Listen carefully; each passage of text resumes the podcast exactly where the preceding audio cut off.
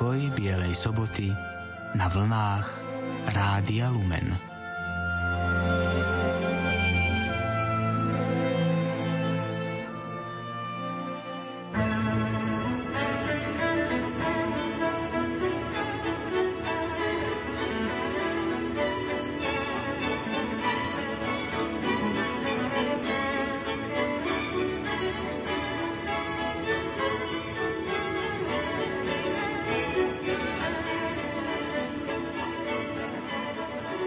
Grécko-katolický kňaz otec Marko Durlák je momentálne špirituálom v grécko-katolickom kňazskom seminári blahoslaveného biskupa Petra Pavla Gojdiča v Prešove.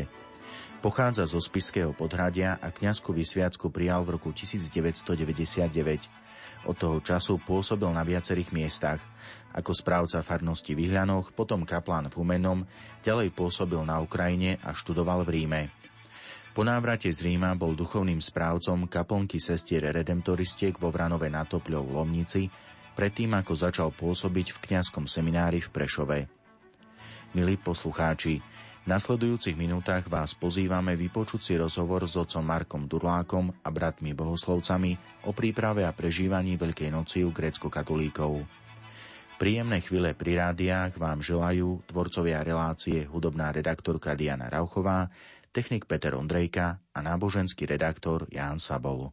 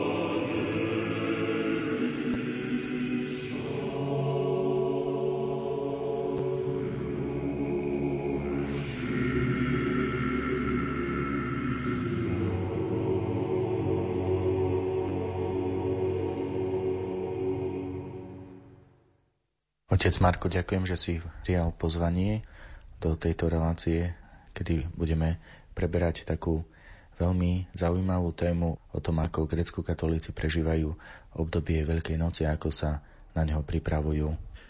Grecko-katolíci sa pripravujú na slavenie Paschy 40-denným pôstom, ktorý sa volá buď jednoducho Veľký pôst alebo Sveta 40 Pre porovnanie, s Veľkým pôstom, ako sa prežíva v západnom obrade. Začína sa trošku skôr, začína sa o dva dní skôr, teda v pondelok, v tom istom týždni.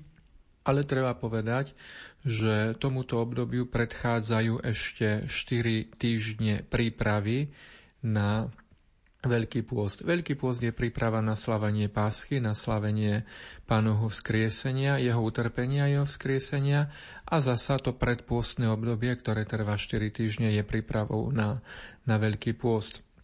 Obyčajne každá, každá zmena, ktorá je radikálna, vždycky, keby prišla náhle, môže vyvolať aj nejaký, nejaký škodlivý efekt. Práve kvôli tomu veriaci nevstupujú do obdobia Veľkého pôstu bezprostredne, čo by im mohlo spôsobiť aj újmu na zdraví, pokiaľ by tento pôst brali vážne a veľmi radikálne. Ale ten prechod do pôstu je, je postupný, pomaličky, preto je toto predprípravné obdobie tých štyroch týždňov, kde každá nedeľa má svoju tému.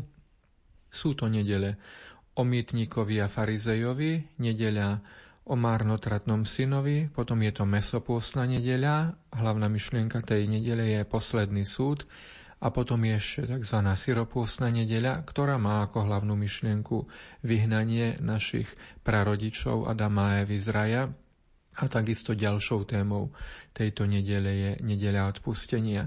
Čiže takto veriaci, ktorý sa chce pripraviť na vstup do Veľkého pôstu, pripravuje sa aj rozímaním práve o týchto témach nedeľa o mytníkovi a farizojovi dôležitosť pokory, bez ktorej by aj veľmi dobre a veľmi radikálne prežitý Veľký pôst bol neužitočný. Čiže najprv pokora. Potom na nedeľu o márnodratnom synovi zasa ľútosť, ľútosť nad predchádzajúcim životom, túžba po zmene.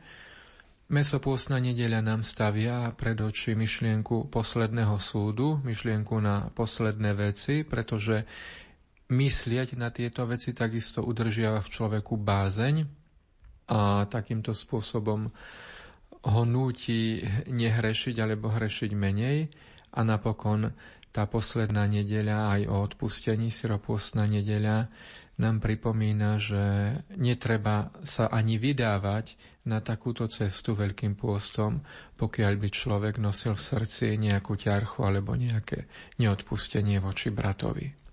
Pre Veľký post, ktorý v skrieseniu predchádza ako duchovná príprava, je charakteristická liturgia vopred posvetených darov. Áno, liturgia vopred posvetených darov alebo ako sa ešte aj nazýva služba vopred posvetených darov, keďže ju nemožno považovať za liturgiu v pravom slova zmysle, nakoľko táto bohoslužba nemá premenenie, je charakteristickým prvkom veľkopôstneho obdobia, Tradične sa prepisuje svetému Gregorovi Veľkému, rímskemu pápežovi, preto sa môžeme stretnúť s tým, že v niektorých knihách býva označená pod týmto názvom Sveta služba svätého Gregora Veľkého, rímskeho pápeža. Táto liturgia, ako som povedal, nemá premenenie, premenenie chleba a vína na pánovo telo a krv, a to z tohto dôvodu, že dni Veľkého pôstu sa považujú, nakoľko sú pôstne, považujú sa za aliturgické, to znamená, že v tieto dni sa sveta liturgia neslávi. Je to kvôli tomu, že svetá liturgia má vždycky slávnostný charakter. Mohli by sme ju nazvať hostinou alebo dokonca svadbou, baránkovou svadbou. A na základe pánových slov, ktoré hovorí v Evaníliu, že svadobní hostia sa nepostia, kým je s nimi ženich, ale prídu dni, keď im ženicha vezmu a vtedy sa budú postiť. Takže logicky, keď je pôst, keď sa človek postí a ako na skutky pokania, tak nie je čas na, na nejakú veľkú radosť, na nejakú veľkú hostinu. A zasa naopak, keď niečo slávime, niečo oslavujeme, radujeme sa, tak zasa nie je čas na pôst a, a na kajúce prvky, o našom živote.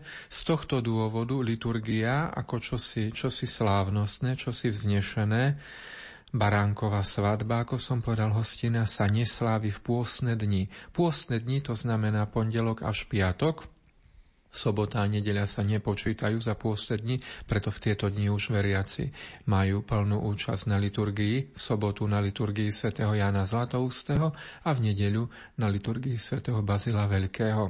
Ale keďže týchto 5 dní, pondelok a piatok, ktoré sa považujú za aliturgické, nebola by tam liturgia, predsa len, aby veriaci neboli ochudobnení o účasť na Eucharistii, o účasť na pánovom tele a krvi. Práve z tohto dôvodu bola zavedená, zostavená táto služba, liturgia vopred posvetených darov, vopred posvetených. To znamená, že veriacim sa podáva Eucharistia, sveté príjmanie, sveté dary, ktoré boli vopred posvetené, čiže vopred premenené.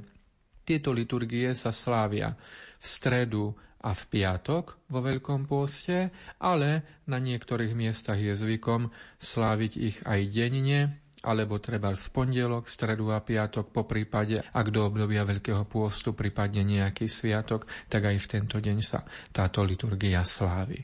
Môžem povedať, že za posledné roky táto služba vo predposvetených darov je je u ľudí veľmi, veľmi obľúbená a často navštevovaná, pretože je to istým spôsobom aj nejaká zmena.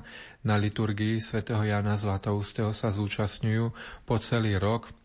Mnohým to môže už prísť niečo ako, ako rutina, ale práve keď nastane toto obdobie Veľkého pôstu, tak je tu zmena aj v tomto, je tu zasa čosi iné a každá zmena, každá dobrá zmena je vítaná a, a pôsobí, pôsobí príjemne aj, aj pre každého človeka. Lord.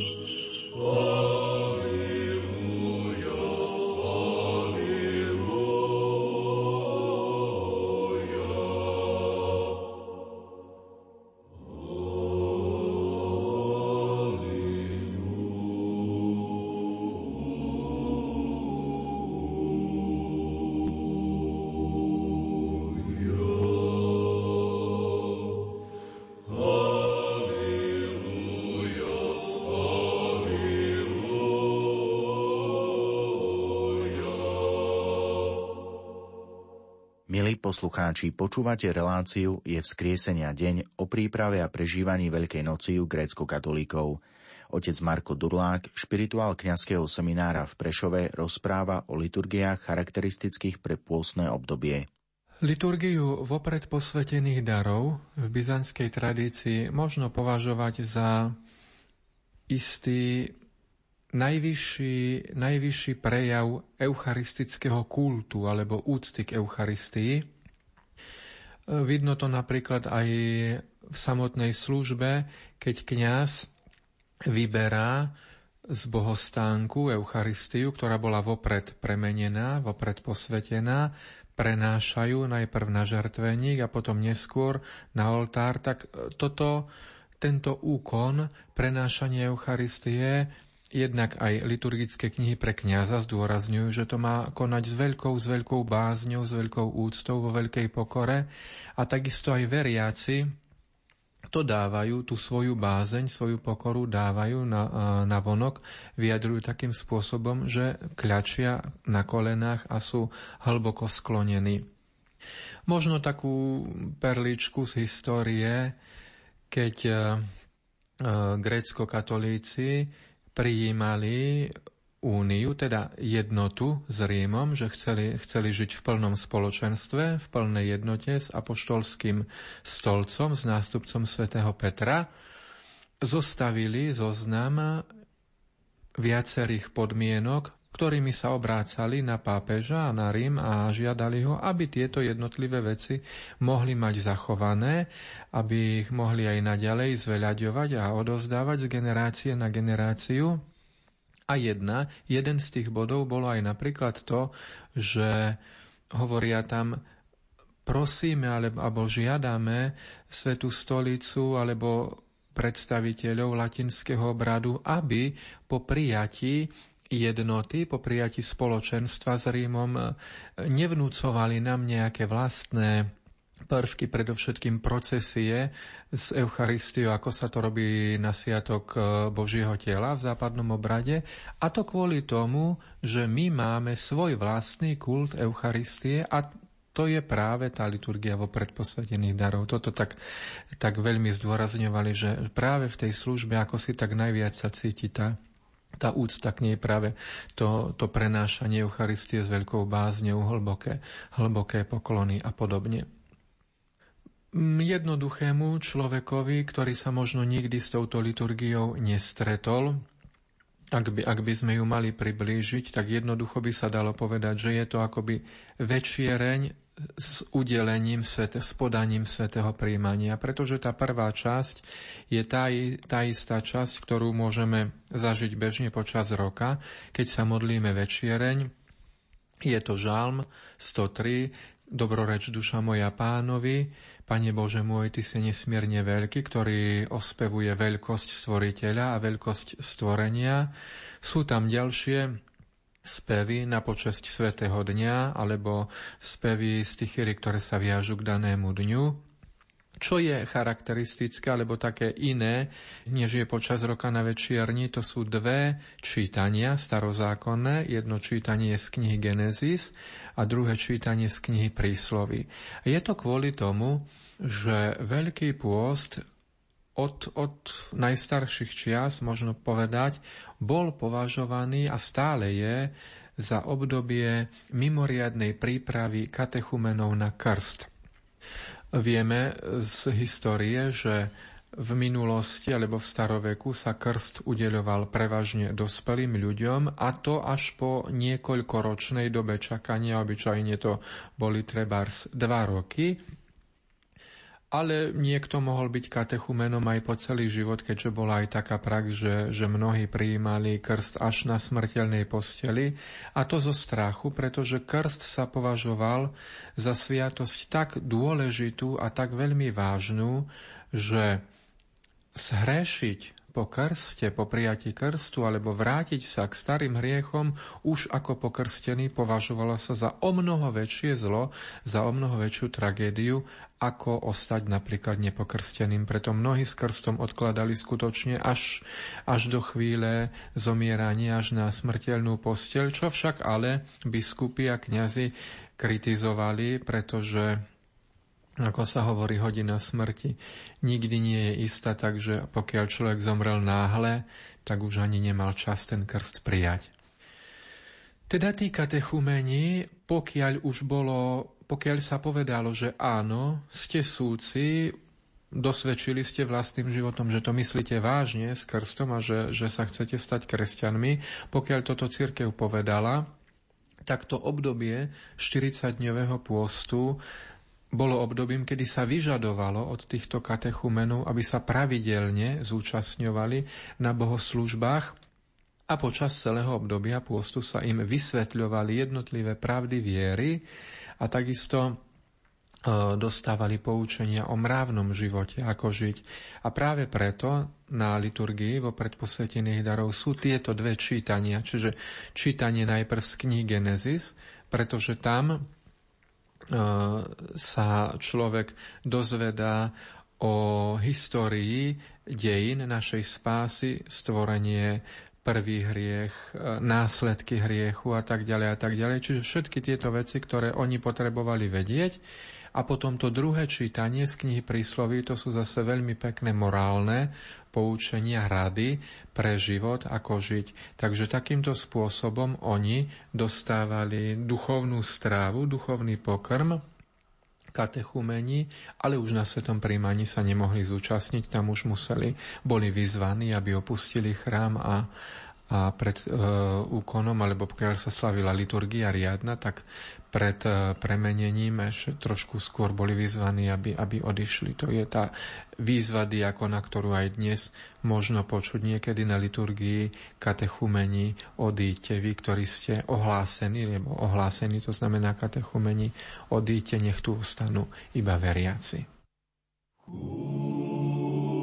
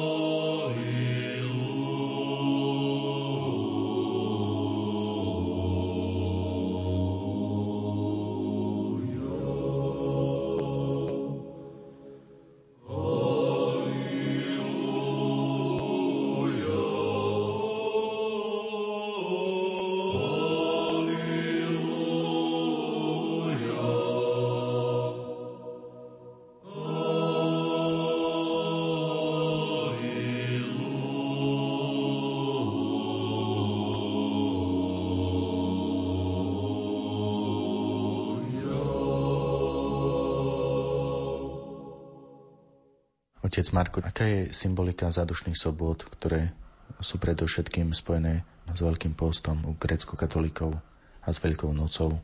V období Veľkého pôstu máme a slávime aj tzv. zádušné soboty.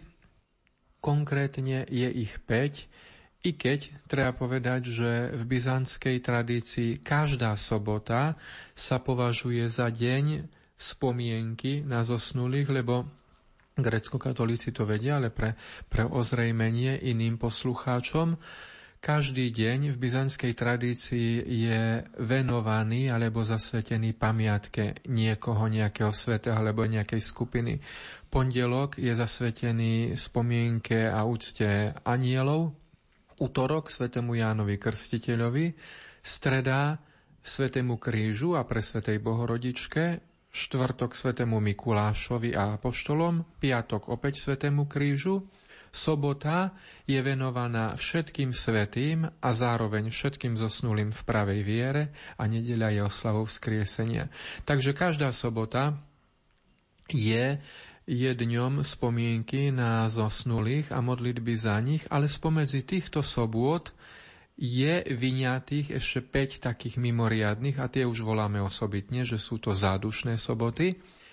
A slávia sa. Prvá zádušná sobota je ešte v tom prípravnom období na pôst, to je pred mesopôstnou nedeľou a to kvôli tomu, že nakoľko mesopôstna nedeľa má ako hlavnú tému posledný súd, posledné veci, tak aj v sobota, ktorá tejto nedeli predchádza, je pamiatkou všetkých zosnulých v pravej viere kvôli tomu, lebo pri poslednom súde všetci zomreli, vstanú, budú skriesení, ako čítame v Evanieliu a u Apoštola na hlas trúby a všetci sa sromaždia a budú súdení, každý podľa svojich skutkov. Potom v období samotného Veľkého pôstu sú ďalšie tri, konkrétne pred druhou, treťou a štvrtou pôstnou nedeľou. Je to kvôli tomu, že hlavné piliere Veľkého pôstu ako času pokania sú modlitba, pôst a almužna. A keď hovoríme o almužne, nemyslíme tým len na to, že komu si komu si dáme nejaké, nejaké drobné, nejakú, nejakú mincu alebo niečo, niečo na jedenie či pitie, ale z katechizmu vieme, že hovoríme o skutkoch telesného, ale aj duchovného milosrdenstva. A medzi skutky duchovného milosrdenstva patrí aj modliť sa za zomrelých, za zosnulých. Preto, preto tieto zadušné soboty majú svoje miesto vo Veľkom pôste. Tá posledná zádušná sobota, piata, už spada do obdobia mimo pôstu a konkrétne je to tesne pred sviatkom zostúpenia Svetého Ducha, nakoľko Sviatok Svetého Ducha je sviatkom završenia všetkého, celých teda akoby dejín spásy, takže akoby taká posledná bodka za celým tým cyklom z dejín spásy, ktoré si pripomíname počas roka, takže aj tam na záver ešte, ešte pamätáme na zosnulých. Krížová cesta je v poste charakteristická pre rímsko-katolickú cirkev. Aké pobožnosti má grécko-katolická cirkev pre čas pokánia? Áno, možno povedať, že krížová cesta, tak v takej forme, ako ju poznáme, vznikla v prostredí západnom alebo v prostredí latinského obradu. Nie je však cudzia ani byzantskej tradícii.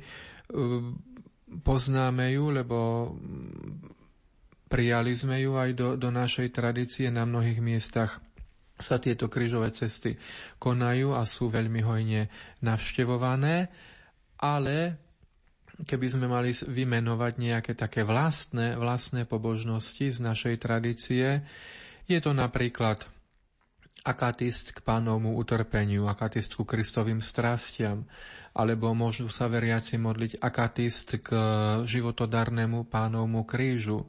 Veľmi charakteristickou modlitbou z byzantskej tradície pre Veľký pôst je tzv. Veľký kánon svätého Andreja Kréckého.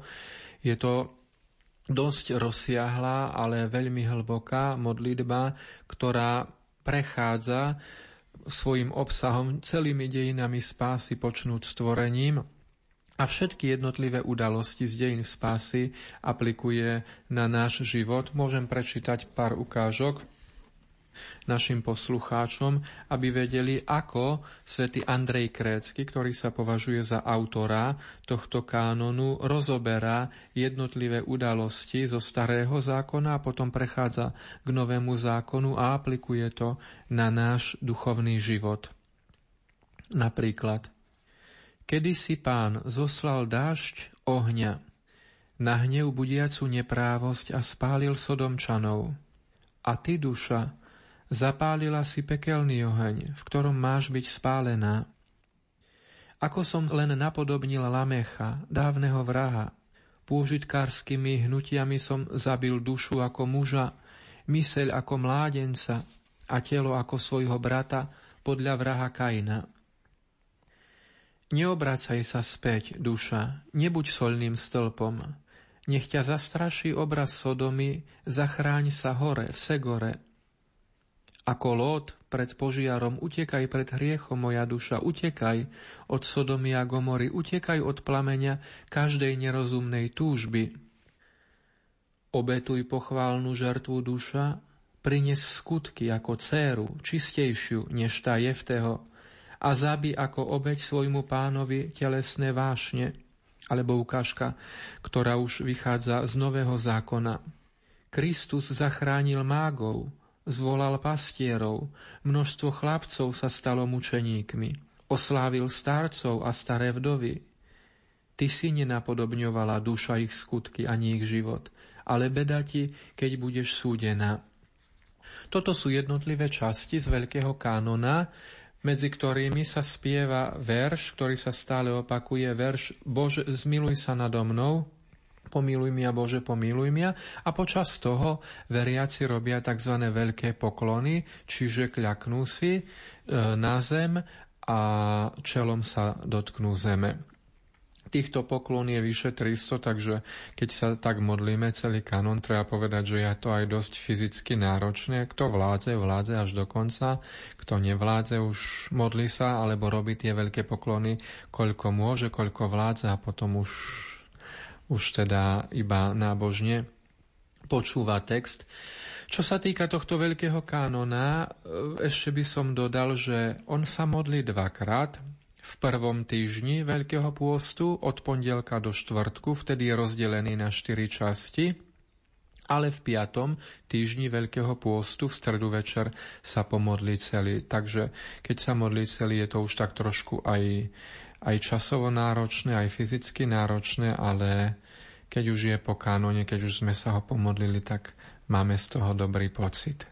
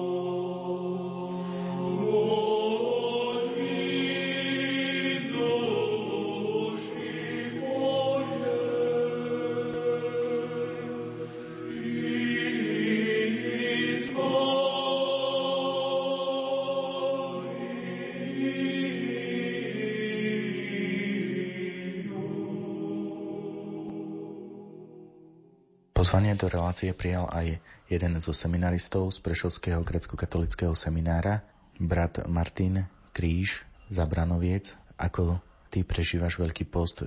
Na čo si tak spomínaš, že čo tak zanechalo v tvojej pamäti taký hlboký dojem?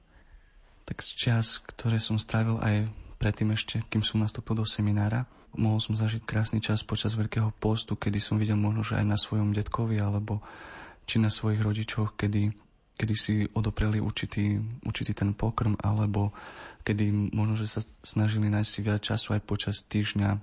Určite detko viac rodičom, to zostávalo toho času menej na Boha, že sa zúčastňovali slavenia liturgie aj počas týždňa, kedy možno, že mm, detko sa snažil aj, aj počas tej nedele ísť na to slavenie aj po bednejších pobožností, či už bol tam nejaký moleben, alebo večiereň. A to určite ako na dospievajúcom tínedžerovi to nechá určité také pozvanie. A potom som sa to snažil aj či už počas strednej školy, alebo potom aj počas seminára zachovať si vo svojom srdci a nájsť si ten čas, kedy, kedy proste som eh, sa snažil či už tedy s ním, alebo potom počas seminára nájsť si toho času pre Boha viac, kedy, kedy proste môžem tráviť s ním osobne čas o modlitbe, kedy môžem prežívať s ním ten, ten intimný vzťah proste o, otca a syna. A to vlastne potom počas toho veľkého pôstu zanechá určite vo mne ten kontakt, ktorý, ktorý proste ma ťahne k tomu Bohu bližšie a proste počas tej Veľkej noci potom to, to vrcholí, že, že proste ten čas, ktorý sme s ním strávili, uh, nájdeme ako odozvu, že toho Boha, ktorý nikdy neopúšťa, aj v ťažkých chvíľach, aj v tom čase, kedy možno, že prechádzal krížom, potom prišiel k tomu skrieseniu.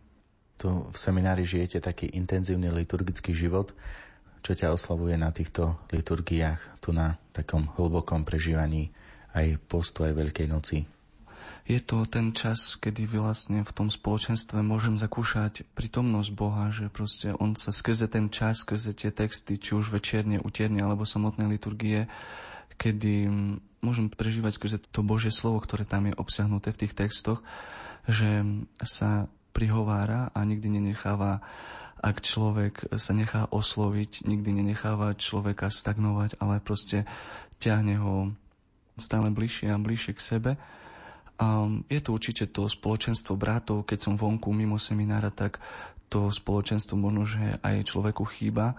Zase nahradí ho to spoločenstvo vo farnosti, ale je to určite to spoločenstvo bratov, kedy možno, že aj tie spevy mužských hlasov tak mohutnejšie e, rezonujú a to možno, že aj tiež ma to vovádza do takého proste hĺbšieho vzťahu s Bohom a respektíve, že On je tu prítomný, On sa o nás stará a On nikdy človeka nenecháva samotného.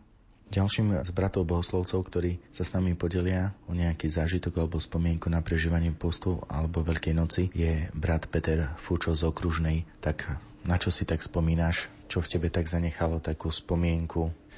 Vždy, keď sa povie pôst, tak eh, v človeku to môže evokovať nejakú námahu, nejakú zdržanlivosť, niečo ťažké. To som prežíval aj ja pred vstupom do seminára. Ale seminár mi ukázal taký nový pohľad na pôst. A to v tom slova zmysle, že pôst to je radosť. Je to radosť zo stretnutia s Bohom. Kedy Boh hľada človeka a človek, ak chce, hľada Boha. A určite sa stretnú. Pôst by sám o sebe nemal žiadny zmysel, ak by na konci tohto pôstu nebola veľkonočná nedeľa, veľkonočné ráno. Lebo to veľkonočné ráno dáva zmysel pôstu taký náš život je tiež určitým spôsobom taký pôst. Pôst od toho, že hľadáme Boha a nachádzame ho, ale nie úplne. A to veľkonočné ráno je to stretnutie s Bohom, kedy ho uzrieme z tváre do tváre. Kedy to bude tá najväčšia radosť. Preto ten pôst e, má v sebe veľkú silu, veľký význam, keď sa berie v radosti, v radosti v tej nádeji, že Boh prichádza tak e, je pre človeka veľkou radosťou. To som sa naučil tu v seminári hlavne, že post nie je niečo negatívne, ale naopak je to veľká milosť, ktorú nám dala církev. Tu v seminári máte ten liturgický život veľmi intenzívny. Ako to na teba vplýva? Ako ťa to oslovuje? Áno, tak e, keď som bol v prvom ročníku, tak e, keď prišiel pôst, tak tých modlitieb bolo dá sa povedať, že dosť veľa. A boli dlhšie a častejšie. A človek um, bol z toho niekedy aj unavený. Ale postupom času si človek tú modlitbu zamiloval a začal ju vnímať úplne inač. Začal prežívať každé to slovo, ktoré v tej modlitbe sa mu dostáva. A ak sa človek do toho zahlbí, tá modlitba mu je úplne na osoch a zbehne mu, dá sa povedať, veľmi rýchlo. A to nie je o to, aby zbehla rýchlo, ale o to, že v tej modlitbe, ak ju človek prežíva, stretáva sa s Bohom, stretáva sa s cirkvou, stretáva sa so svojím spolubratom. Tak asi takto. Spomína si na niekoho, kto ťa tak oslovil svojim príkladom, ako prežíval post? Spomínam si na istú jednu moju známu, ktorá mi spomínala, že jej túžbou bolo vydať sa, aj sa vydala a mať deti. Hovorila, že chce mať tak nejak okolo 3-4 deti.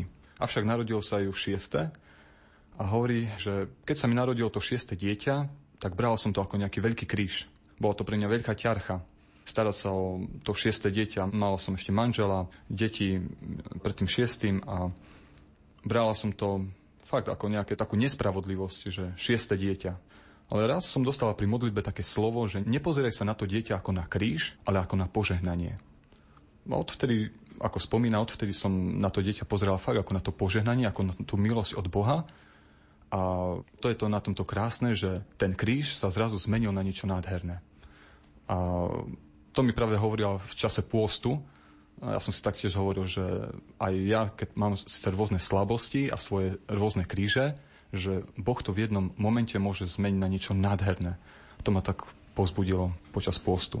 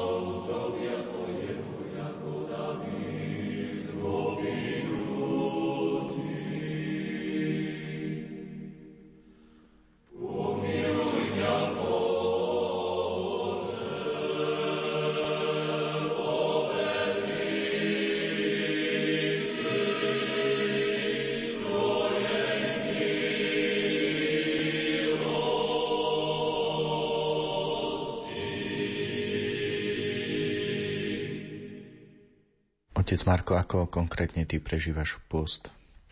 Ja osobne sa na pôst vždycky teším, lebo je pre mňa časom takej aj duchovnej, aj telesnej očisty. Duchovnej kvôli tomu, že Veľký pôst vyzýva kresťana, aby, aby tak trošku viac popracoval na sebe, aby, aby bojoval s vášňami, s negatívnymi stránkami a hnutiami svojej duše, svojho vnútra.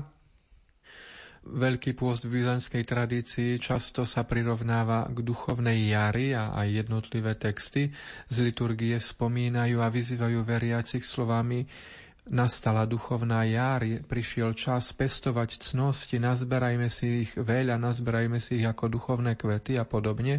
Čiže to je tá, tá duchovná stránka, ale potom pôzd je veľmi užitočný aj po telesnej schránke, lebo ak ho človek naozaj chce takto prežiť a, a dáva si na seba pozor, usiluje sa byť striedmejší, trebárs aj, aj v príjmaní potravy.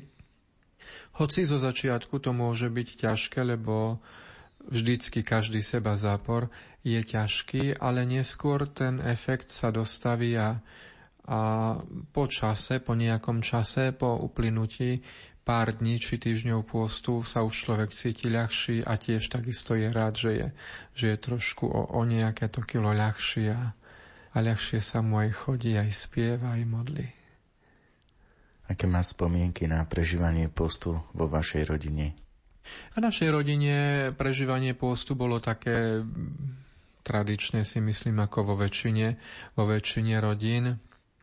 Ako chlapec som prežíval detstvo v západnom obrade, takže bola zdržanlivosť na Popolcovú stredu, potom na Veľký piatok, každý piatok samozrejme, krížové cesty v piatok, v nedeľu po obede, možno takú zaujímavosť z domu zo Spiša.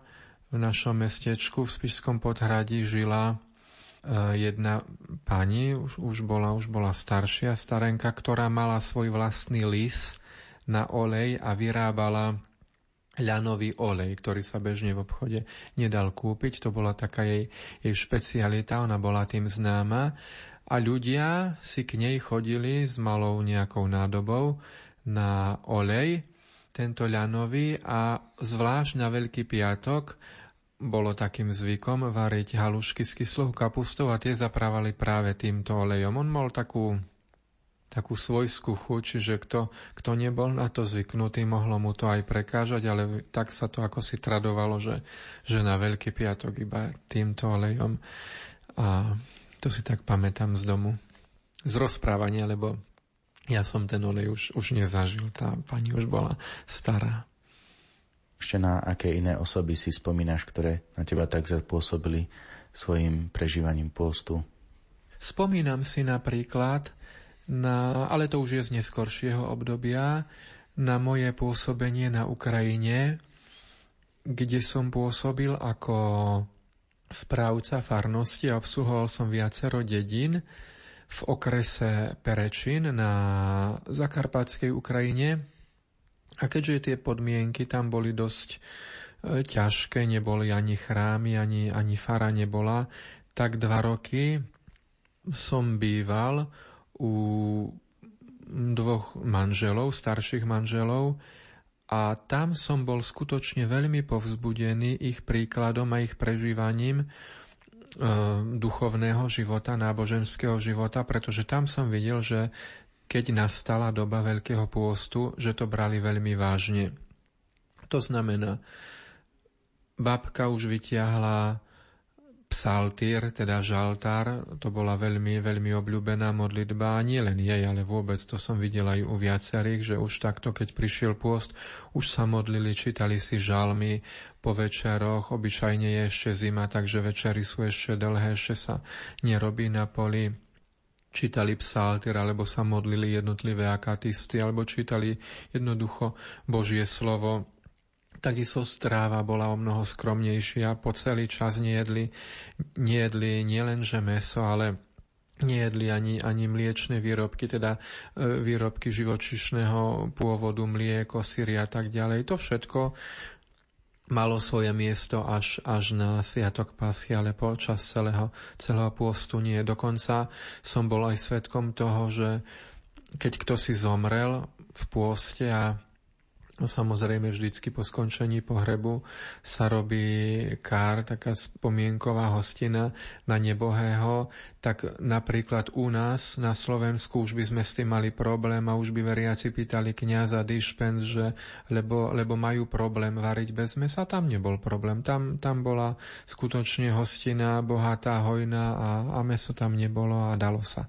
Takže toto všetko som videl a aj keď z mnohých vecí som bol možno zo začiatku prekvapený, alebo boli to pre mňa nové veci, ale potom som si na ne tak zvykol, že, že mi to prišlo samozrejme a nakoľko môžem, zachovávam ich aj ja dodnes. Seže.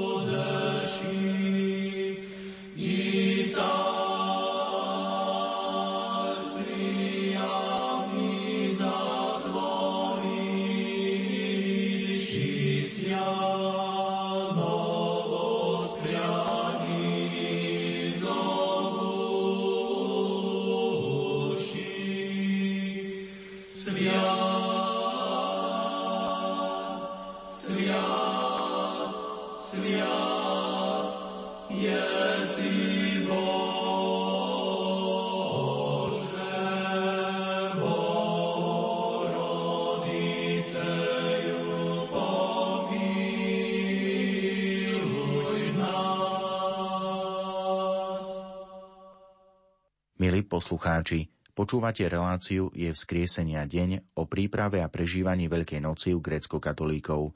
Rozprávame sa s otcom Markom Durlákom, špirituálom kňazského seminára v Prešove. Na aké aspekty dáva dôraz grécko-katolícka církev počas tohto posledného Veľkého týždňa pred Paskou?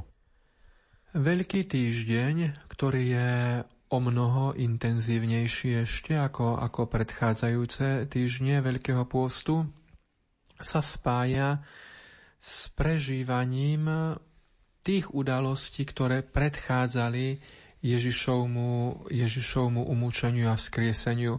Mohli by sme začať od Lazárovej soboty. Je to sobota, ktorá predchádza kvetnú nedeľu, kedy slávime spomienku na vzkriesenie Lazára, ktorý bol už 4 dní pochovaný a zvláštnosťou byzantskej liturgie aj byzantského obradu je to, že práve táto Lazárova sobota je už takým akoby ohlásením paschy alebo predzvesťou paschy.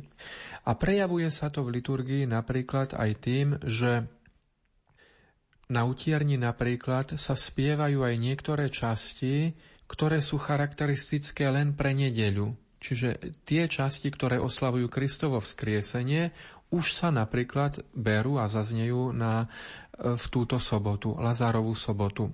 Na liturgii napríklad kde bežne spievame spev Svetý Bože, Svetý silný, Svetý nesmrteľný, zmiluj sa nad nami, takisto na Lazárovú sobotu zaznieva spev, ktorý ste v Krista pokrstení, Krista ste si obliekli, aleluja. Čiže spev, ktorý sa viaže iba na tie slávnostné liturgie, pri ktorých sa v staroveku udeľoval krst. Čiže toto všetko sú momenty, ktoré akoby vopred ohlasujú páschu, pretože Lazar, vzkriesený Lazar na štvrtý deň po svojej smrti je pred obrazom Kristovho vzkriesenia, lebo ak pán dokázal vzkriesiť človeka, ktorý bol už v rozklade, ako čítame v Evangelium, o čo skôr on nepodľahne porušeniu ten, ktorý je pánom života a smrti. Potom od Lazárovej soboty prechádzame ku kvetnej nedeli. Vtedy si spomíname na také dve udalosti. Je to pánov slávnostný vstup do Jeruzalema. Pri tejto príležitosti aj my pri liturgii svetíme ratolesti. Nie sú to palmy, pretože tie v našich zemepisných podmienkach nerastú. V každej krajine sa požehnávajú také ratolesti, ktoré veriaci majú práve k dispozícii, čiže kde si vo Svetej Zemi alebo v teplejších krajinách to môžu byť palmy. V Taliansku napríklad sú to ratolesti z olivy, u nás, ako, ako vieme, sú to bahniatka, lebo každý volá ináč, teda podľa, podľa svojho regiónu. A tou druhou udalosťou, ktorá sa spomína ešte, ktorá sa viaže ku kvetnej nedeli, je aj pánovo pomazanie v Betánii drahou, drahocenou masťou. To pomazanie, ako vieme, z Evanielia vyvolalo predovšetkým u Judáša veľkú nespokojnosť, keď, keď sa ozval a, a skritizoval aj tú ženu, ktorá to urobila, považoval to za veľké mrhanie, ale pán ho upozornil a povedal, tá žena mi urobila dobrý skutok, lebo ma vopred pripravila na môj pohreb. Vieme z Evanielia, že nakoľko pán Ježiš zomrel na kríži v piatok po obede a bolo už veľmi málo času na, na jeho dôstojné pochovanie, muselo sa všetko urobiť vo veľkej rýchlosti, tak práve toto predčasné pomazanie v Betánii pán Ježiš prijal už ako také vopred pomazanie to, čo sa potom teda nestihlo urobiť v deň, v deň jeho pochovania. Potom celý týždeň, veľký týždeň, sa nesie v duchu čakania na ženícha. Vynáša sa do stredu chrámu ikona, ktorá predstavuje trpiaceho Krista, Krista s trňovou korunou na hlave, oblečeného do šarlatového plášťa. Tá ikona má názov ženich, po grécky ho nymfios a Počas prvých troch dní, pondelok, útorok a streda, zaznieva intenzívne tento tropar. Už je polnoc, ženich prichádza. Blažený ten, koho nájde bedliť pán, ale beda bude spiacemu. Okrem toho ale čakania na ženicha ešte každý z tých dní má svoju tému. V pondelok e, si spomíname na starozákonného Jozefa, ktorého bratia predali do Egypta, a to kvôli tomu, že práve v tomto Jozefovi možno vidieť predobraz trpiaceho Krista, pretože Jozefa predali vlastní, vlastní bratia a Ježiša vydali na smrť vlastný, vlastný národ. Jozef bol predaný za 20 strieborných, Ježiš bol predaný za 30 strieborných. Jozef, ktorý sa ocitol v Egypte, bolo to pre neho otroctvo, ale nakoniec z tohto otroctva sa dostal veľmi vysoko, prakticky zastával druhý najväčší post po faraónovi, takisto Ježiš prešiel si svojim utrpením, svojou smrťou, ale otec ho oslávil. Kvôli tomu teda Jozef Egyptský, potom Veľký útorok, tam čítame podobenstva eschatologické, takisto o čakaní ženícha, medzi nimi podobenstvo o desiatich panin, práve s tou, s tou odvolávkou sa na ženícha. A veľká streda zasa nám pripomína to pánovo pomazanie drahoceným olejom. Veľký štvrtok, to už je, je, je v celej cirkvi aj v ostatných tradíciách, dňom spomienky ustanovenia Eucharistie a zároveň Judášovej zrady, Veľký piatok pánovo umúčenie, pánova smrť na kríži, pánovo pochovanie takisto, Veľká sobota, pánovo prebývanie v hrobe telom, ale duchom jeho zostúpenie do podsvetia, kde oznámil e, zosnulým v podsvetí dovršenie spásy a nedeľa to už je oslava pánovho vzkriesenia. Milí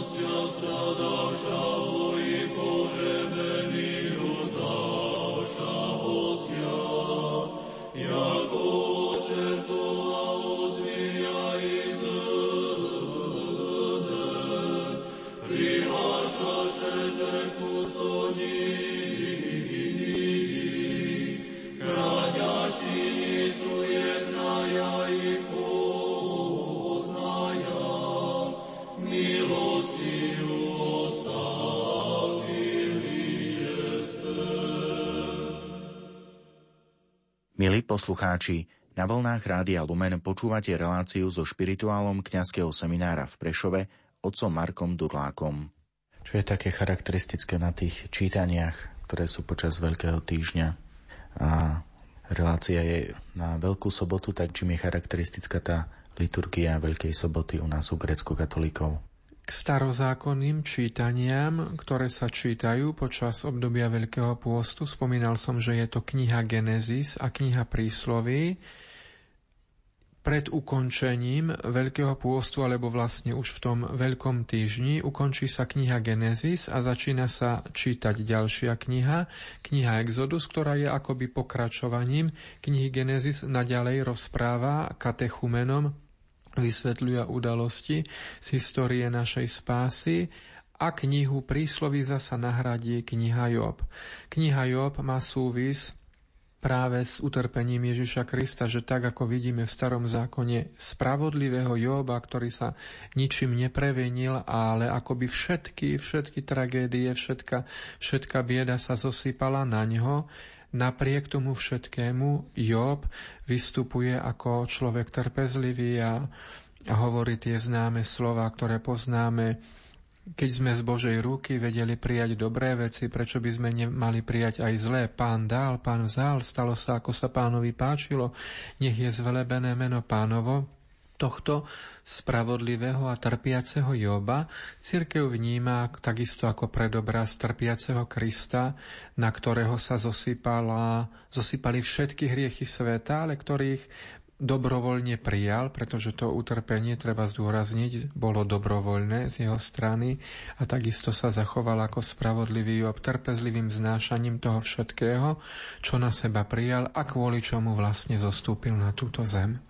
O Veľkej sobote platí pravidlo, že hoci v byzantskej tradícii v soboty a nedele nikdy nie sú pôstnym dňom, práve Veľká sobota je výnimkou, Veľká sobota je pôstnym dňom a to kvôli tomu, že si spomíname na a prežívame pánovo prebývanie v hrobe s telom, Kvôli tomu sa považuje celá, celý deň Veľkej soboty za liturgický deň. Neslávi sa sveta liturgia, tzv. jeruzalemská alebo nadhrobná utiereň, pretože sa celá odohráva pri pánovom hrobe v chráme a potom celý deň je, je bez nejakých výrazných liturgických modlitieb.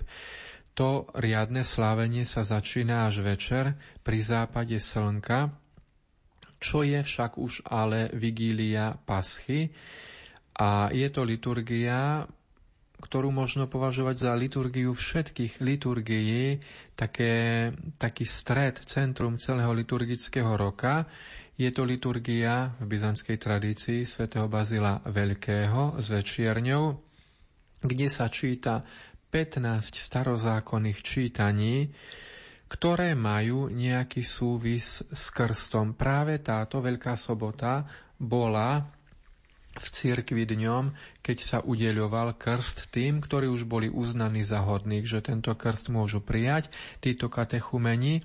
A tak všetky tie čítania zo starého zákona hovoria či už o jednotlivých historických udalostiach, stvorenie mimoriadne miesto medzi týmito čítaniami má čítanie z knihy Exodus o, o vyslobodení Izraela z Egypta a o ich zázračnom prechode cez Červené more, pretože toto, toto bol veľmi dôležitý aspekt v krstnej liturgii a takto sa to aj katechumenom zdôrazňovalo, že tak ako Izraeliti vyšli z Egypta, tak teraz vy vychádzate z otroctva, z otroctva diabla, z otroctva démonov, ktorému ste doteraz patrili, ale teraz sa ho zriekate. Takisto ako Izraeliti prešli cez Červené more a prešli po ňom suchou nohou, to more im neublížilo, tak aj vy teraz vstupujete do vody, vstupujete do, do bazéna, do krstného prameňa, tak ako sa v Červenom mori pyšný faraón so svojím vojskom potopil, ale Izrael z neho víťazne vyšiel, takisto aj vy v týchto vodách, tejto krstnej vody zanechávate svoj starý predošlý život, zriekate sa ho, teda v týchto vodách krstných nachádza celý váš predošlý život svoju smrť a vy povstávate k novému životu. Čiže keby sa aj pri liturgii Veľkej soboty nečítalo všetkých 15 čítaní. Toto čítanie určite, určite treba čítať a nemalo by sa nikdy vynechať. Ďalším čítaním, ktoré by sa takisto nemalo nikdy vynechať, je čítanie z knihy proroka Daniela o troch mládencoch, ktorí boli vhodení do ohnivej pece, ale z ktorej sa zachránili, ktorá im neublížila. Toto je teda takým charakteristickým prvkom liturgie Veľkej soboty. Možno ďalšia ešte zaujímavosť aj, aj pre poslucháčov je to, že do istého momentu, a síce konkrétne po do momentu čítania Evanielia kniaz túto liturgiu slávy v tmavom rúchu, kedy si sa slávila v čiernom rúchu, v posledných rokoch sa slávi v v bordovom, v tmavom bordovom ruchu, ale potom na tejto liturgii zaznieva poprvýkrát evanielium, ktoré už ohlasuje udalosť Kristovho skriesenia, prázdneho pánovho hrobu a toto čítanie už číta kniaz vo svetlom ruchu. Tvoje skriesenie, Kriste.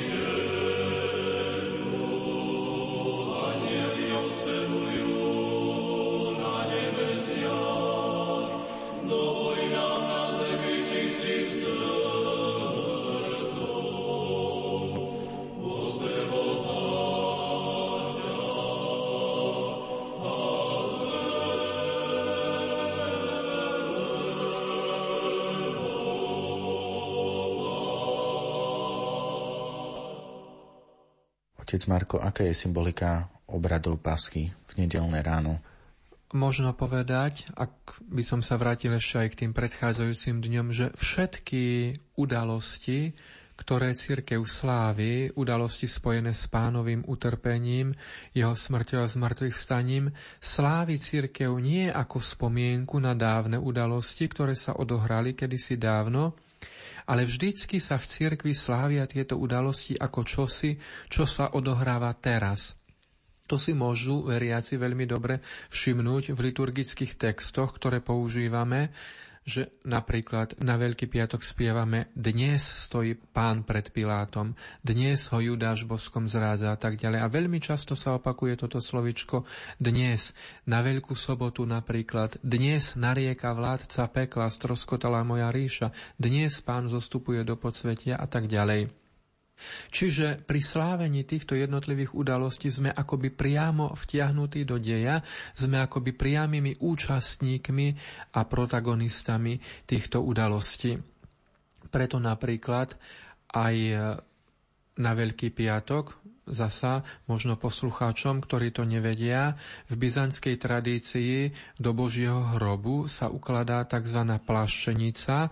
Je to plátno, keďže byzantský obrad nepoužíva sochy, je to plátno, na ktorom je zobrazený buď mŕtvý Kristus ležiaci v hrobe, alebo scéna pochovávania, ukladania Krista do hrobu, a keď sa robí sprievod s touto plašenicou okolo chrámu, je to práve aktualizácia, čiže akoby, akoby nanovo stále a znova a znova prežívaný pánov pohreb. Preto vidno napríklad aj, aj na mnohých veriacich, že tieto obrady prežívajú veľmi intenzívne. Na tvárach mnohých možno vidieť aj slzy, pretože to prežívajú skutočne ako, ako udalosť, ktorej priamými účastníkmi sú.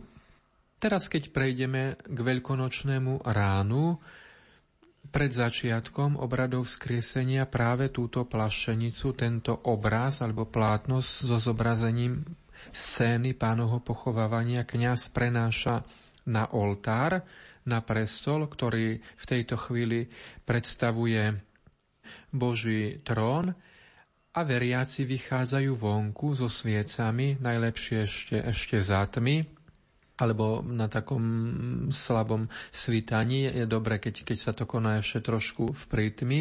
V ústrety, akoby Kristovi, ktorého ženy idú pomazať veľmi skoro ráno a spievajú spev Tvoje vzkriesenie, Kriste Spasiteľu, ospevujú anieli na nebesiach. Dovoľ aj nám na zemi s čistým srdcom oslavovať ťa a zvelebovať. Zasa ako aktualizácia jednotlivých udalostí predstavujeme tie ženy, ktoré idú pomazať pánovo telo. Potom sa slávi obrad vzkriesenia pred zatvorenými dverami, kde kňaz spieva jednotlivé verše, nech povstane Boh, nech sa stratia jeho nepriatelia, nech spred jeho tváre zmiznú všetci tí, čo ho nenávidia. A za každým veršom ľud spieva ten nádherný text, spev Kristus slávne vstal z mŕtvych, smrťou smrť premohol a tým, čo sú v hroboch život daroval. Toto tento obrad pred zatvorenými dverami chrámu. Nás ešte posúva ako si do, do toho momentu, keď pán zostupuje do podsvetia a láme jeho vládu. A tých, ktorí sedeli v podsveti, vyvádza vonku, preto ten spev a tým, čo sú v hroboch, život daroval. V niektorých krajinách, dokonca na Slovensku sa to nerobí, ale v Rumúnsku myslím, že to robia. A ešte inde, práve tento obrad skriesenia sa robí tzv. dialogom, že kňaz pred dverami volá slova žálmu, zdvihnite brány svoje hlavice, vyvýšte sa brány prastare, lebo má vstúpiť kráľ slávy. A kto si znútra chrámu sa pýta, a kto je ten kráľ slávy? A zasa zvonku sa odpovedá, pán mocný v boji, to je ten kráľ slávy. Čiže to je akoby dialog, ktorý vedie Kristus s mocnosťami podsvetia, ktoré to podsvetie ho nechce prijať, lebo sa ho bojí, cíti ako si intuitívne, že prichádza kto si veľký a cíti sa ohrozený, ale, ale nemá, nemá, nemá inej pomoci. To podsvetie jednoducho, jednoducho premožené.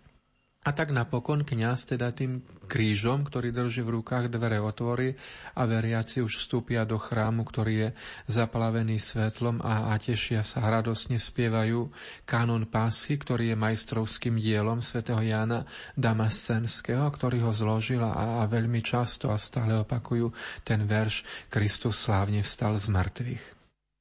Воскресенный день, просветимся люди, Пасха Господня Пасха, от смерти Бог жизни, и от земли и небеси, Христос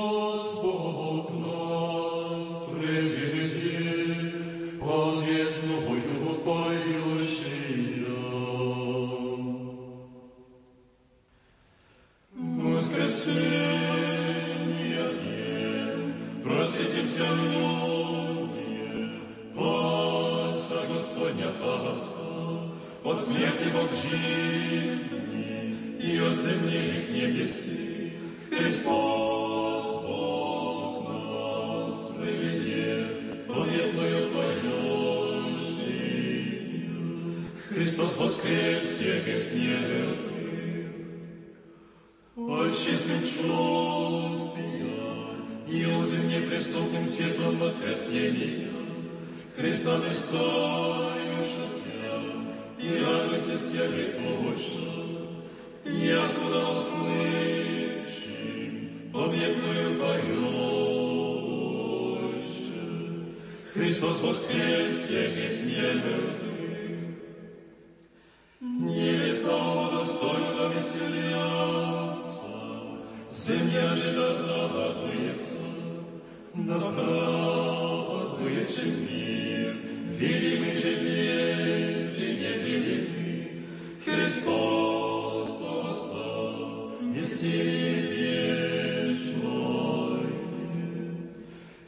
Иисус воскресе из неба,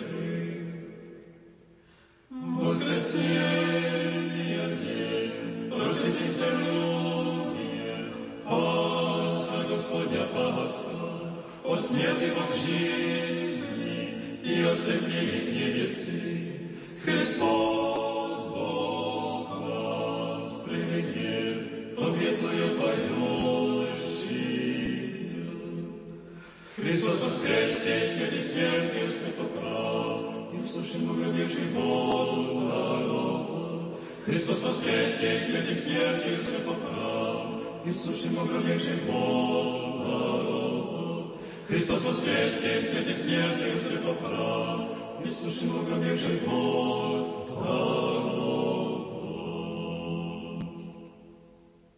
Otec Marko, spomína si na nejaké také obzvlášť radosné prežívanie oslavy vzkriesenia pána, ktoré ti tak ostalo vrité v pamäti? Ja osobne vždycky som sa snažil, alebo bolo to aj také spontánne, že som tie jednotlivé dni vo Veľkom týždni a zvlášť to posledné trojdnie prežíval intenzívne. Vôbec celá, celá atmosféra chrámu tomu dodáva na intenzite Teraz ešte v tých pôstnych dňoch, e, ako bolo vidno vo farnosti, že ľudia už, už chodili v oblečení e, ženy v tmavých šatkách, v tmavých kabátoch. To všetko umocňovalo tú atmosféru. Naopak zasa v nedeľu páschy všetci, všetci v radostných, v svetlom oblečení, teda nie len kniaz, ale všetci v radostných pestrofarebných šatách. Čiže toto všetko na človeka vplýva, človek to vníma a teší sa z toho. Potom takisto pri liturgii tie jednotlivé spevy majú aj také ťahavé melódie, smútočné, zasa naopak. Príde deň vzkriesenia, ten spev je taký, taký reský, rytmický, radostný. No nedá sa, aby, aby sa človek neradoval, aby to neprežíval lebo toto všetko na človeka vplýva a vidno to aj na tvárach veriacich a ja, a ja osobne takisto mm, tieto udalosti veľmi intenzívne prežívam. Niekedy sa stanú aj také humorné veci a dalo by sa povedať, pretože nedeľa pásky je spojená aj s požehnávaním jedál. Sú to predovšetkým tie jedlá, ktoré sa počas celého veľkopostu nejedli. Čiže keď som hovoril, že že počas celého pôstu sa nejedli produkty živočišného pôvodu, čiže maslo, síry, vajíčka a podobne. Všetky tieto potraviny, všetky tieto produkty majú svoje miesto vo veľkonočnom košiku práve kvôli tomu, že celý čas človek abstinoval a teraz už je prišiel čas, keď to môže jesť s veľkou chuťou, ale zasa, aby s veľkou chuťou sa na to nevrhol a aby mu to neuškodilo, tak je dobre tie veci požehnať klobásy, meso, šunka, Stalo sa vo farnosti, to spomínali moje, kde som pôsobil, že e, veriaci najprv si teda lebo platila zásada, to možno, možno poslucháči nevedia, a, a v knihách to nachádzame, že jedlá sa požehnávali, ale nesmeli sa priniesť do chrámu, dovnútra, ani v chráme požehnávať. Čiže požehnávanie jedál veľkonočných sa deje vždycky vonku, na dvore, teda prostredí okolo chrámu No ale stalo sa, že, že prišiel aj, aj nejaký ten pes, uchmatol klobasu z košíka a utiekol. Takže už, už aby sa také veci nestávali, tak potom veriaci si uložia tie košiky aspoň v predsieni chrámu, aby boli chránené, aby boli v bezpečí, zvlášť klobásy a meso. A tak potom niekedy, tak človek, keď príde ráno do chrámu na bohoslužbu, tak ho oveje ten závan e, tých pokrmov, a, niekedy má problém aj spievať, lebo už sa muslinky zbiehajú a tie, tie bohoslužby ešte si vyžadujú trošku času na to, takže už potom, keď kňaz a veľmi často chodí s kadidlom okiadzať chrám, tak stále mu tam ten pohľad, pohľad padne do tých košíkov a, a musí sa trošku možno aj premáhať. Takže to je taká trošku možno e, taká humornejšia veselšia stránka, ale to patrí k slaveniu Paschy, má to tam svoje miesto. Čo by si otec Marko zaželal na záver našim poslucháčom Rádia Lumen k týmto nadchádzajúcim sviatkom vzkriesenia pána? Všetkým poslucháčom by som zaželal veľmi intenzívne prežívanie týchto dní, aby skutočne sme sa naučili, pokiaľ sme si to neosvojili doteraz, vnímať slávenia týchto dní nie ako spomienku na čosi dávne, aby to nebola iba spomienka, alebo, ale skutočne, aby to bolo také intenzívne prežívanie čohosi aktuálneho, čohosi, čo sa odohráva teraz, v tejto chvíli, to je jedna dôležitá vec. A potom druhá dôležitá vec, vnímať tieto udalosti ako čosi, čo sa odohráva vyslovene kvôli mne, tak ako sa modlíme aj pred svetým príjmaním, Verím, Pani, a vyznávam, že Ty si skutočne Kristus, Syn živého Boha, ktorý prišiel na svet zachrániť hriešnikov a ja som prvý z nich. Čiže vyslovene kvôli mne sa tieto veci stali a, a práve toto ma musí a malo by ma naplniť pocitom veľkej vďaky a veľkej vďačnosti voči Bohu a pocitom alebo takou potrebou oslavovať ho a ďakovať mu za to. Čiže toto by som chcel zaželať všetkým, ale zároveň pripomenúť slovami zasa napríklad Sv. Jana Zlatoústeho, že tieto udalosti môžeme prežívať každý deň, lebo vždycky, keď sa snažím a usilujem rozlúčiť sa s riechom a začať nový život, to je pre mňa pascha, to je ten prechod cez Červené more, zanechanie čohosi starého a vydania sa na cestu k čomu si novému. Takýmto spôsobom môžeme prežívať Kristovo vzkriesenie vo svojom srdci, vo svojich dušiach každý deň. Aj toto želám všetkým poslucháčom Radia Lumen.